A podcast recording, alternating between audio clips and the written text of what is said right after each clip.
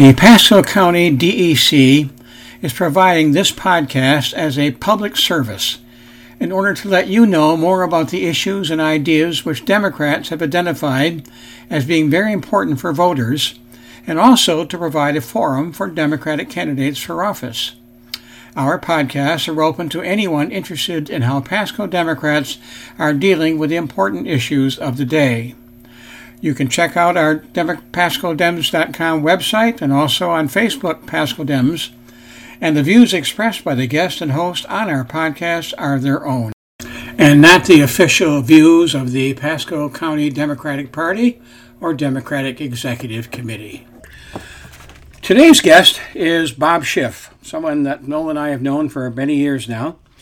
A little background uh, after earning degrees from Brown University and the University of Michigan Law School, Bob began his career in a private law practice. He moved on to join the advocacy group Public Citizen, which led to a career in the political sphere. He served as counsel to Senator Russ Feingold, Democrat Wisconsin, and the Senate Judiciary Committee for 13 years. Bob retired in 2017 after seven years as Chief of Staff to the Chairman of the National Labor Relations Board. He now volunteers for elections, gives legal assistance to the elderly, and prepares tax returns for low income people in the D.C. area through a local nonprofit. And I want to welcome you, Bob, here. And what I've done is uh, uh, uh, we were going to talk today about voter protection, how it got started, and so forth. And I would just preface it by saying that we met you many years ago when you stayed at our house on two occasions. Uh, one was when you were working for uh, the Phyllis Busansky um, uh, campaign, and then uh, uh, a while later for the next one, which I believe may have been the first voter protection situation. So, tell us a little bit about that that first experience working for voter protection. How it get started and everything, Bob? Sure. So, voter protection actually started a little bit earlier. It arose out of the 2000 uh, election uh, and the Bush v. Gore situation, uh, which of course originated in Florida.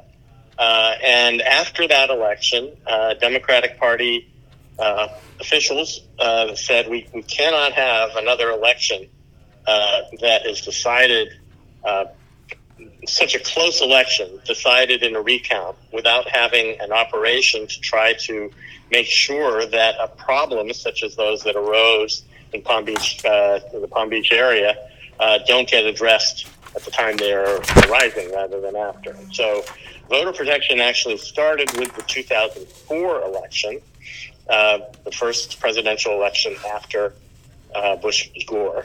And I, at the time, was uh, headed out to Wisconsin to work on my boss's reelection campaign. I worked for Senator Feingold, as you said. And on my way out, um, I talked to the, the people in the campaign office. I was taking three weeks off from work and going to go volunteer and knock on doors or whatever they wanted me to do. And they said, We're doing, you know, our campaign is doing pretty well.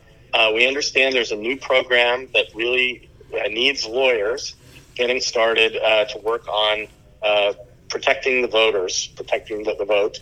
And uh, why don't you do that? That'll assist our campaign, but also be more useful uh, and use your skills better. So I, I checked in with the Kerry Edwards campaign in Milwaukee and started working on voter protection there. And, and that then has continued to be almost uh, every two years, something that I've done as a volunteer. Uh, voter protection is designed basically to have poll observers, people who were trained in election law, uh, at polling places uh, in order to make sure that every voter who was entitled to vote uh, was able to vote. That was the goal of the Democratic Party, It was not to prevent people from voting, not to screen out Republicans, but simply to make sure that the law was faithfully and correctly applied, and so that as many people as who wanted to vote would get to vote. And uh, it, I came after after working in Wisconsin in 2004. I came down in 2008 to work in Florida, having spent the 2006 uh, congressional campaign, as you mentioned, for Phyllis Busansky, working on um, get out the vote and communications uh, for her. But in 2008, I came down specifically to work on the Biden, uh, Obama Biden campaign uh, for president, and uh, got tied into the voter protection operation in uh, in Florida. I was uh, based in Tampa, and you were kind enough to put me up again. So that was the beginning of it. And since then, I've, I've worked uh, again in Wisconsin several times, uh, in Pennsylvania for the 2012 Obama reelection. I worked in North Carolina for a Senate campaign in 2014, uh, and then um, 2018 uh, on a Senate campaign, Tim Kaine, current senator and former vice presidential candidate, who's a senator from Virginia. Okay. In 2020, I again worked on the Wisconsin voter protection. Uh, although in 2020, in 2020 and 2022, I did it from my couch because, of course, we, the organizing at least was not done in person. We still had in-person poll watchers, but not uh, an operation actually in person during the pandemic. Okay. So it's been uh, it's been a great ride uh, helping out with these programs, which have become more and more important as efforts uh, by Republicans to suppress the vote have become more common and more vicious, uh, in my view. Right. Okay. Now, uh, what's the, what is the relationship of poll watching to uh, the voter protection um, idea? Right. So um, it's a, it's poll watching, of course, is, is done by uh, representatives of campaigns, parties, nonprofit groups. There are lots of people who send observers or poll watchers uh, to to the polling places on election day. The Democratic Party voter protection operation is one of those, and our poll observers, we call them, are trained in the, in the election law of the state where they are working, so that they know what the law is and they can explain it when necessary to voters and also election officials. Uh, not all poll watchers are, in my view, as well trained and well versed in the law as um, as the, those that are that the Democratic Party sends to uh, election places. But their role, from our point of view, is simply to make sure that everyone who is qualified to vote and entitled to vote gets to vote, and that there are no roadblocks put up uh, in front of uh, voters uh, who simply want to exercise the franchise, and that's that's our goal. Um, and we take uh, a, a lot of pride in teaching those who are working through our program, who are going to be poll observers, that they aren't there to try to stop anyone from voting, whether hmm. that person is a Republican or Democrat. Okay. But simply to make sure that the law is correctly applied. Okay. Now, what are the, the, some of the problems, the kinds of problems that a poll watcher would be trained to uh, to look out for and perhaps to assist? Yeah. So uh, we'll kind of, I'll try to try to take that as um, kind of in order as someone is, is coming up to the polls to vote. First of all, we often will have people, uh, poll observers, trained poll observers, on the outside of the polling places uh, to answer questions about uh, the voting process, and particularly, am I in the right place? So it could be something as simple as, where am I supposed to vote? And our poll observers have these days on their phones an app that they can quickly look up using the person's address uh, find out if they're in the right place. So that's that's one thing, very simple to make sure someone's in the right place. The second thing, which has become more more and more important over the years, is to know exactly what is required uh, in each state where we have people uh, as far as an ID. Uh, what do they need to take into the polling place to then be given a ballot? Uh, and sometimes that's a, just a simple question. Um, you know, your driver's license is a, is a valid ID in, in every state. Um, but some people don't have driver's licenses. And for those people, uh, our, our trained volunteers will know what alternatives there are to a driver's license to prove their identity. In a lot of places, it's a photo ID of some kind and something that shows their address, uh, like a utility bill. Um, the, those are often valid ways of proving that the person is he or she is. Uh, so ID questions are are very important, becoming more and more important as, as ID requirements have become more significant. Mm-hmm. Uh, and then finally, there's there are also issues that arise in polling places where our poll watchers can be helpful uh, in terms of the voting equipment and uh, malfunctions or difficulties that some people have in voting. So uh, you have people who are disabled uh, what are the rules in this particular jurisdictions for having someone bring a ballot out to someone in their car. Uh, that's something that's permitted in many states. Um, perhaps not all, but our people know what the rules are. And if someone shows up and says, I, I want to vote, but I can't get inside, you know, there's no way into the, mm-hmm. into the polling place, our people can help them, uh, you know, yeah. get the, what rightfully theirs, which is the ballot. Yeah. Uh, and then also, if there's an equipment malfunction, uh, we often will, we have a communications operation set up. So all of our poll watchers or poll observers who have been trained also know how to contact a central boiler room. And that's usually where I've been working, you know, for the past uh, seven or eight elections where I've done this, uh, to take calls from poll observers or about problems, advise them if they're having difficulty figuring out what exactly to do, and also communicate with local election officials to say, hey, you've got a problem with uh, uh, a particular voting machine or with the poll book or whatever the issue is. And the person who is running the polling place needs some help. Can you give them a call or send somebody over there? Okay. Now, we know as a result of the uh, 2020 election and Trump and the, all the negativity that has been going on, the so-called big lie, etc. How has this sort of thing affected, do you think, the way in which the average American now uh, views the whole voting procedure? Yeah, I think I think that um, there's there's no doubt that there's more suspicion and there's more concern about conduct at the at the polling place. Uh, it's more common, certainly, than it was back in 2004, the, the first year that I that I worked on this, for there to be uh, troublemakers at a polling place or people trying to obstruct those who are voting or trying to make it difficult. Um, in the last election, it seemed like uh, the, the, Republicans wanted to train people to be there uh, to, you know, be poll observers, but they, what they really seemed to be doing in a lot of places, not everywhere, but a lot of places, was kind of being threatening and being suspicious and wondering, is this person really qualified to vote uh, here? And uh, trying to intimidate people. Those, those are the kind of things that our folks are trained to deal with, usually by taking a complaint to an election official and pointing out that the person who is outside talking to voters and questioning them shouldn't be there under mm. The law of that state. Yeah. What do you think? What do you think could be done to? It's gotten worse, but I also think that um, by and large, people uh, who come to observe from the other side uh, realize that there's really nothing untoward going on. Sometimes they have been misled or been uh, you know, uh, brainwashed into thinking that all kinds of terrible things happen at polling places. When in fact, yeah. they don't. What, what do you think can be done uh, by Democrats or perhaps those in power uh, to try to get rid of this attitude of not trusting. I mean, as you just said, a lot of people go and look at it, they've come away saying, hey, this is nothing going bad here. Everything's going the way it should. But still, out there in the general public, there's this, this, uh, this discontent and so forth. What, what can be done to try to counteract that discontent?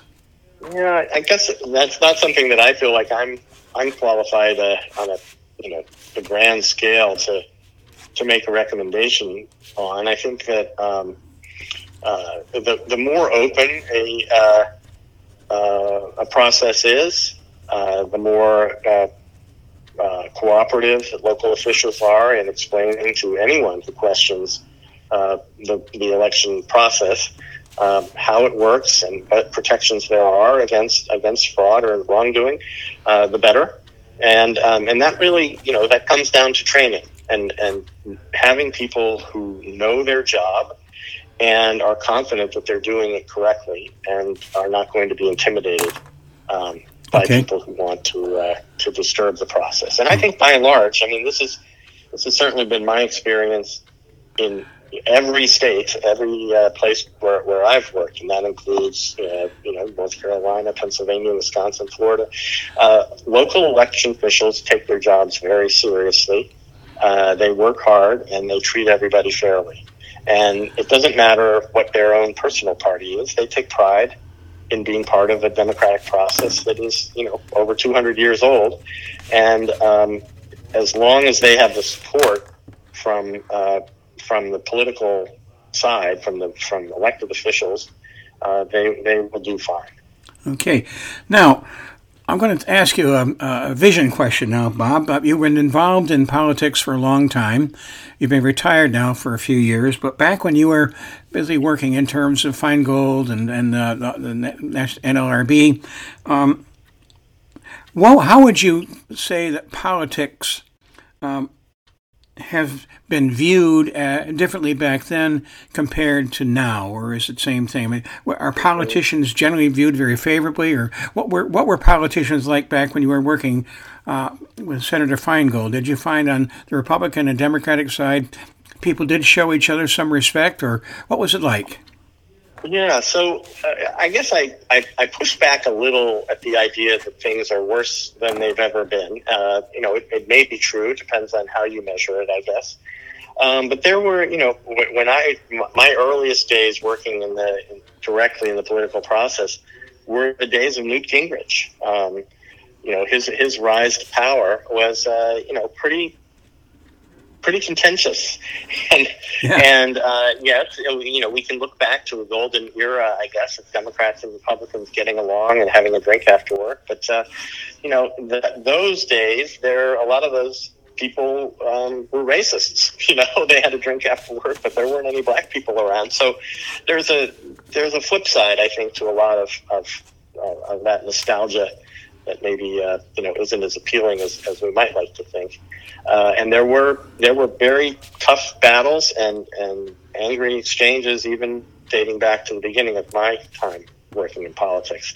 I think that the, um, the distrust of the voting process has definitely increased, uh, and and that is unfortunate. Um, uh, you know, Bush Bush won the election. A lot of us think that that was unfair, but Al Gore conceded that election when the Supreme Court ruled that he had exhausted his ability to uh, challenge it. Uh, that kind of, of, you know, fair play and there's a, there's an end to an argument uh, that went away uh, in the 2020 election. I think that that's very unfortunate. So that's that's definitely a change, and I think all of us need to be um, more concerned about supporting just simply the Democratic process as opposed to the Democratic Party. I've always thought that if we get everybody out to vote, Democrats will do just fine. Mm-hmm. Uh, the people who are more more likely to be discouraged from voting are often most likely to have views that would be closer to yours and mine as Democrats. And we want to make sure that they are encouraged to vote. That every person, um, you know, we're all created equal. We all have one vote, and Right. Uh, if we can get everybody to vote, then then the result is something that we should yeah. be comfortable well, living with. I know that locally here in Pasco, we have many people trying to get out the vote, trying to get people registered to vote on helping to learn how to vote by mail, uh, despite all the things that DeSantis is trying to do to us down here in terms of making it more difficult to vote by mail and, and that sort of thing. But certainly, from what you're saying, is that we simply have as a, as a party uh, here in Pasco to continue to do this and uh, ultimately hope that we will uh, again be an, uh, an important part of the political process yeah. here. And that you actually bring up a, good point that I, I meant to mention because the uh, voter protection operation um, and program is not just about uh, poll observers and training them, but also uh, assisting people who want to vote by mail. Um, we have an extensive hotline program uh, where people are again trained in what the requirements are to get an absentee ballot or to get a vote, you know, a mail ballot uh, and to make sure that people know how to do that and walk them through the process and how to do it. And mm-hmm. all of that is done by volunteers who are answering phone calls in the in the weeks and, and months leading up to an election mm-hmm. um, through the voter protection um, uh, program. And uh, you know, the pandemic showed that we could have a perfectly uh, acceptable election with uh, a whole lot of people never leaving their houses. And I think that's you know we ought to be proud of that and take advantage of that because uh, the more people who can vote without having to go through the obstacles of getting to a polling place uh, that may not be close to them and um, and casting a ballot, the better. Yeah, well, I think that's, that's that's an excellent way to end this, Bob. I want to thank you very much for your time and for your insight and for your experience um, and uh, for the record that you have achieved over these years. Uh, thank you again, and I will uh, say goodbye. And probably one day we'll get back to you with some other questions about some other things. Thanks very much, Bob. Thank you, Cal. Take care. Bye bye.